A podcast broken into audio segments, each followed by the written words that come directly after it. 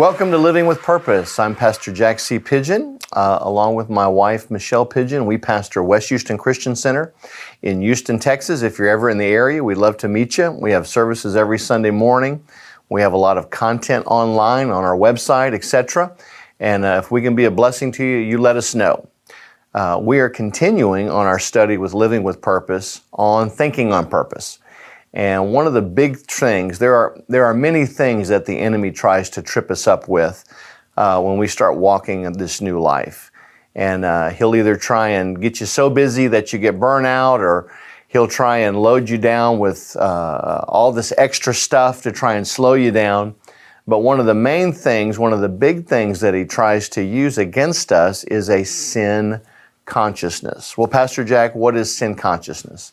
Sin consciousness is um, after I have asked for forgiveness or after I have been forgiven, um, a lot of times the sin that we committed uh, kind of stays locked in a, a position in our mind where we're constantly thinking about it. And even though God's dealt with it, even though I've dealt with it, um, for whatever means, that thinking or that thought remains. It's kind of like this, and this is the way that kind of the Holy Spirit gave it to me. You know, you can walk into a house that where there's been a fire, and maybe the carpets have been redone, maybe the furniture's been redone, the walls been painted. In the natural, everything looks normal, everything looks like it should be, but you still smell smoke.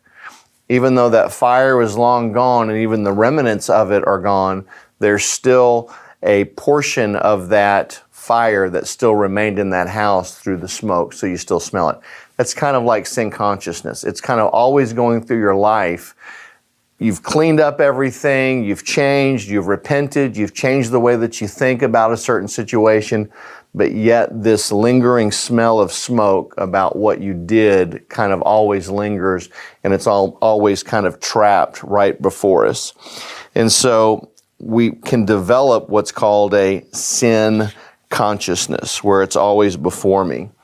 Um, me personally, you know, when I was um, not walking with the Lord, um, I knowingly did a lot of things that I knew that I shouldn't. I was not raised to do those things. I chose to do them. Um, I hurt people along the way, took things that didn't belong to me, um, was not an asset to society in any way, shape, or form, did a lot of bad stuff. And once I got saved, you know, I was just so thankful that when the Lord saved me, and this is going back now 30 years, that when He saved, healed, and delivered me, He also delivered me from all the thoughts of the things that I had done. And uh, that doesn't mean that once in a while you don't get tempted. And you know, and whenever uh, something will rise up in my spirit of maybe something I said, something I did, something I took, I always immediately just say, Lord, just forgive me. And I know that He's already forgiven me for it, but I'm like, Lord, I repent. Once again, I know you've forgiven me, but that's just something, Lord, that I, I wish it had never happened. Um, I, I did it on purpose. I did it against your word. I, get it in, I did it against your will, but I want to be free of it. And so I always just try and constantly keep myself in a place of repentance and changing the way that I think. Remember last week we talked about you know there's a there's a pattern that Jesus gives us to deal with the sin issue in our life. First and foremost is that we go to him. I mean, he knew we were doing he already knew. So all I'm going to do now is just go to God. I'm going to ask him to forgive me. I'm not going to God and saying, "God, I'm sorry. You know, it was me again. I messed up. I'll work on it. I'll do better next time." Not a whole lot of sincerity in that. When I go to God, I want to go to him and I want to do this thing that the Bible calls repent repent, it means I need to turn away from that thing that I was actually doing. The sin that I committed, I did with the wrong mindset. And so what I need to do now is I need to repent.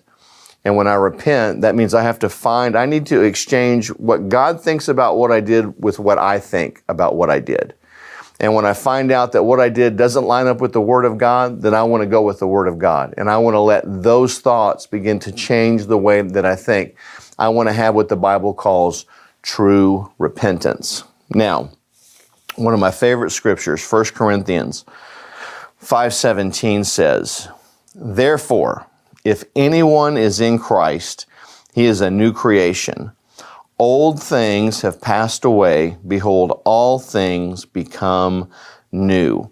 And that's one of the best parts about being born again is that even the stuff that we did before we were saved, the Bible says that we become a new creation. Old things pass away. Behold, all things become new. Funny story.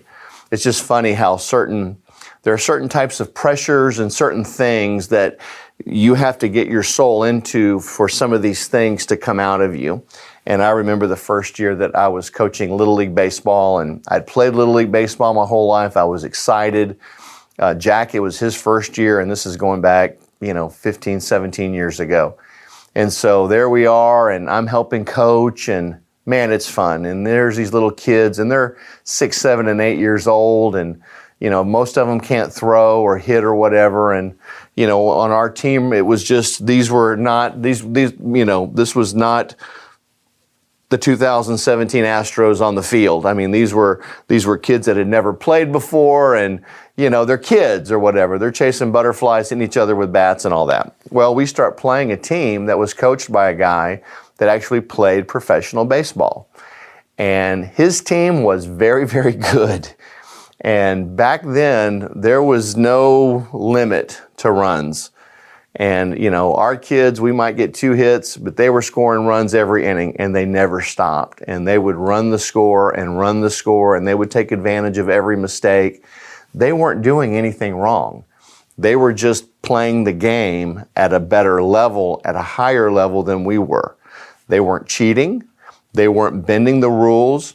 But to me, because there was something in me, it, this, you're hurting my little boy. You are making my little boy feel bad, and it made me mad to the point where I had a baseball bat in my hand and I was walking across that field after one of those games to go have a talk with that other coach. Well, man, the reality of that situation just hit me, literally. And so I had to go to this scripture, and I stood from that season on, whenever I played this coach, and this was my confession over and over and over. Therefore, if anyone is in Christ, he's a new creature. Old things have passed away. Behold, all things have become new. I'm a new creature. And I had to keep renewing my mind. I had to repent for that mindset, but I had to ask the Lord over and over. and I had to remind myself over and over and over that I was a new creature in Christ. And you know, that other coach, after a while, we became very, very good friends. Uh, he didn't do anything wrong, but what that situation did was it found something in me that needed to be dealt with that I needed to renew my mind with.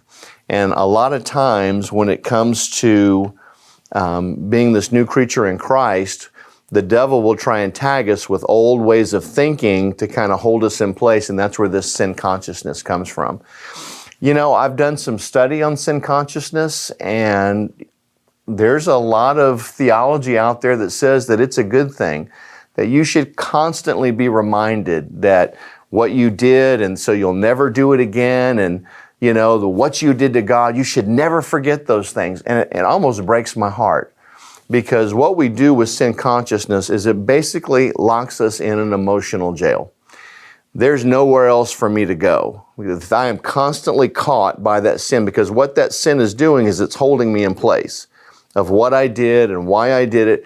You know, Paul, I mean, Paul, who wrote the majority of the New Testament, did not deal with a sin consciousness he had done horrific things in the name of God. He had dragged people to prison. He had been there when Stephen was stoned. He had seen some horrible things, but yet he didn't let those thoughts. Aren't you glad that he didn't let those thoughts hold him in that place? He got free through repentance and actually knowing who Jesus Christ is, where he could there in turn go and write most of the New Testament and all these wonderful letters that we live with today. So, I want us to look at Romans chapter 5, verse 8. And I just want to give you some good news. First and foremost, that a lot of times when we talk to people about coming to church or coming back to church, one of the statements that they make is, is like, well, when I can clean myself up just a little bit more, when I, I want to get a little bit more right before I come back. And it's such a backwards way of thinking. It's as if I'm in charge. I can make myself good enough. Well, then I'll come to God. And in reality, none of us are good enough. If we could have changed ourselves ourselves, we already would have. Uh, if I could have delivered myself from drugs, alcohol, pornography, all the stuff that I was into, I would have.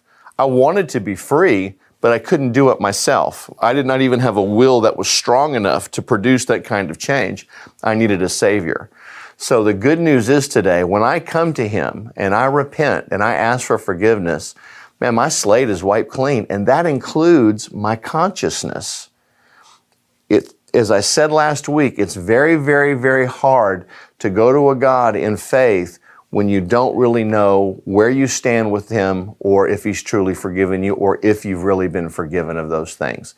Yes, there are earthly consequences to what we do, but as far as God is, the sin issue has been dealt with. When we ask for forgiveness and when we truly repent, the Bible says that we're free. Romans 5 8.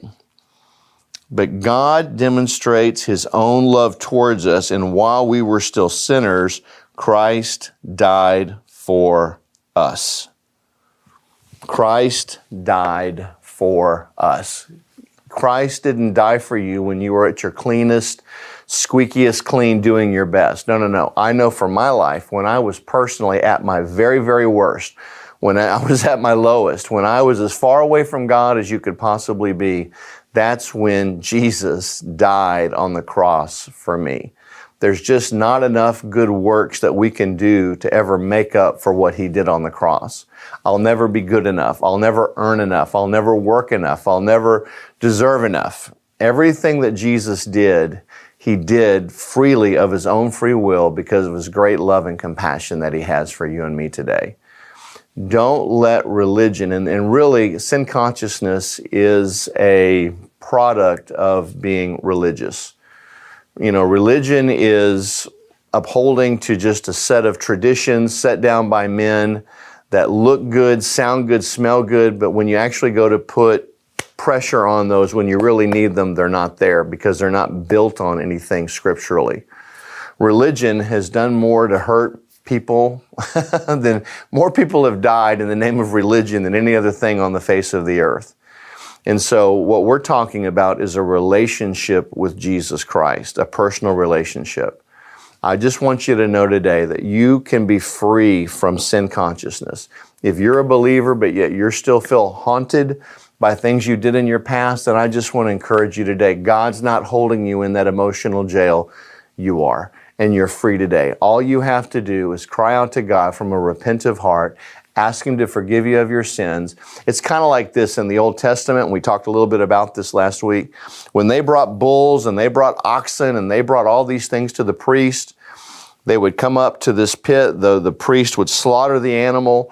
There was a sacrifice that was made. Maybe this was a sin offering. You know, whoever had brought the animal, you know, this represented their sin and the priest and them, and they would slice this thing up and throw it on the grill and they would burn it up. Well, after, you know, 15, 20, 30 minutes, if you were to look down into that pit, you wouldn't know what, what it used to be. You would have never known what kind of animal it was. You never would have known what size it was or what it represented. That's what sin is to God. Once it goes into that pit, only God and us know about that sin. But what He chooses to do is let it burn up where it becomes unrecognizable. God doesn't remember our sins, only we do. And so what I have to do is I have to renew my mind. I mean, if this is if this is something you're dealing with, then 1 Corinthians 5:17 needs to be your verse. You need to get up every day and you need to remind yourself, look in the mirror, that you're a new creature in Christ. Old things have passed away. Behold, all things have become new. Just confess over yourself, I'm a new creature. I don't think the way that Adam does. I think the way that Jesus does. I'm not under the curse of what Adam did. I'm under the blessing of what Jesus did. And guess what? I have great news for you today. Jesus, through the blood, God, through Jesus, through his blood, has made you righteous. You have right standing with God today, and that's a free gift that he gives to you that no one can ever take it away. Amen. God bless you. Hi, everyone. I am Pastor Mike, and I am here with our senior pastor, Pastor Jack C. And we are here to answer some of your questions uh, concerning the teachings that he shared. If you have any questions with any of the programs you watch, please comment below in the section, and uh, we'll be glad to answer as best we can. Amen. Amen. Get right into it. Amen. Number one, how do I get rid of sin consciousness? That's a great question. These are all really good questions. Mm-hmm. Uh, sin consciousness, to me, and there's a lot of different definitions of this, is a state. Uh, it's really when you go back to the Old Testament and when people really lived under the law. Okay. If when you lived under the law, the Mosaic law, that meant that once a year there was this day of atonement, which meant that there was blood that was shed, an animal that was shed, a priest did a ceremony, and your sins were covered for that year, and you moved on to the next year. You were free. But the only thing that that couldn't cover was your mind. Mm-hmm. Even though you had been, um, let's just say, found not guilty for whatever crimes you had committed that year through that blood and through the atonement, just because you were found not guilty, if you did some bad things, those things still stayed and played in your mind or in your thinking. Mm-hmm. And so we carry that into the New Testament sometimes, you know, through the blood of Jesus, we've been, you know, redeemed from the curse of the law. The blood washes us and the blood actually has the power through forgiveness, through redemption to not just wash away, not we weren't just mm-hmm. found not hmm. guilty, but now we don't have to walk around with the stigma of trying to remember because let's be real honest a lot of stuff that we did back in the day, there was guilt, you know, Yeah. there was shame, Shame, and yeah. guilt and those types of things. And the enemy will really try and lock us in to remember that shame and to remember that guilt because we, we don't move forward when we do that. Yeah. Oh, I totally get it. Um,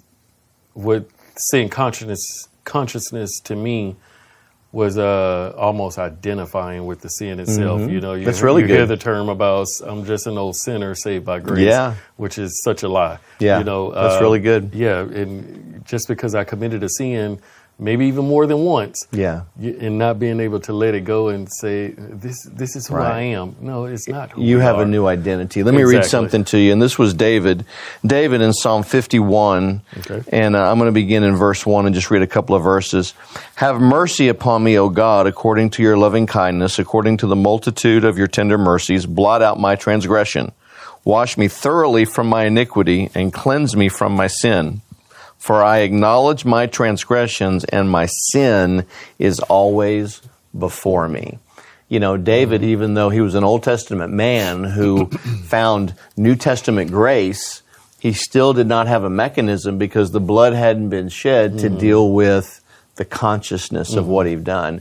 And you and I, as New Testament believers, it's, it's in the package. yeah, justified. Justified, absolutely. All right, great answer. Let's move on to question two.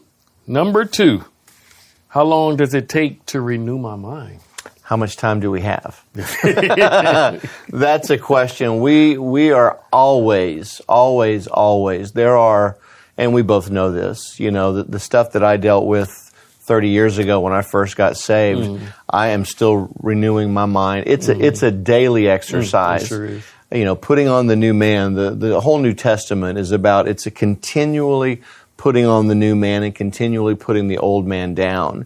And as long as I'm feeding that new man through the word and through the Mm-hmm. spirit and, and really doing what Jesus tells me to do, then I am, it's a constant, you know, it's like asking how many times do you tell your wife that you love her? Yeah. You tell her every day Every of her day. life, Yeah. every day. You're, we're constantly renewing their minds to the fact that we love them, that our children, we need to tell our children every day that we love them. We need to tell, Mm-hmm. see what I'm saying? Because we're constantly renewing their mind in the fact of what my words are towards them. We have to do the same with the Word of God. It's Mm-hmm. like God, every day, when I get into that Word to renew my mind, it's God telling me every day, Jack, I love I you. I love it. Yeah. Wow. That really says settles in. All right. Number three, Pastor. Where does sin consciousness come from? like I said before, it really kind of originated with the law. And there was a mechanism to deal Yeah. with the effects of the law. There wasn't a, uh, there wasn't anything in place to help us deal with the the actual soulish part of it, our mind, our will, and our emotions. And you know, a lot of men do horrible things to other men. Hmm. And sometimes those thoughts, those things, if there's not a way for us to renew our mind and get them out, they're actually very, very toxic for us. Hmm. And so it really comes from us. I'll be honest with you, there are some religious scholars who really believe that we're supposed to be sin conscious, that hmm. we're to always keep that in the forefront of our mind to make sure that we never do it again. And, you know, I, I just don't see that in the New Testament. Yeah. You know, I, I think when you get forgiven, brother, you get forgiven. And even though there are earthly consequences for what we've done, I don't have to live under the shame or under the guilt or under the condemnation of the sins that I produced before. Yeah, absolutely. These were great answers, guys, and we we definitely enjoy it. And and if you have any questions that you would like to submit, please do so in the comment section below, and we do our we'll do our very best to answer them for you. Amen. All right.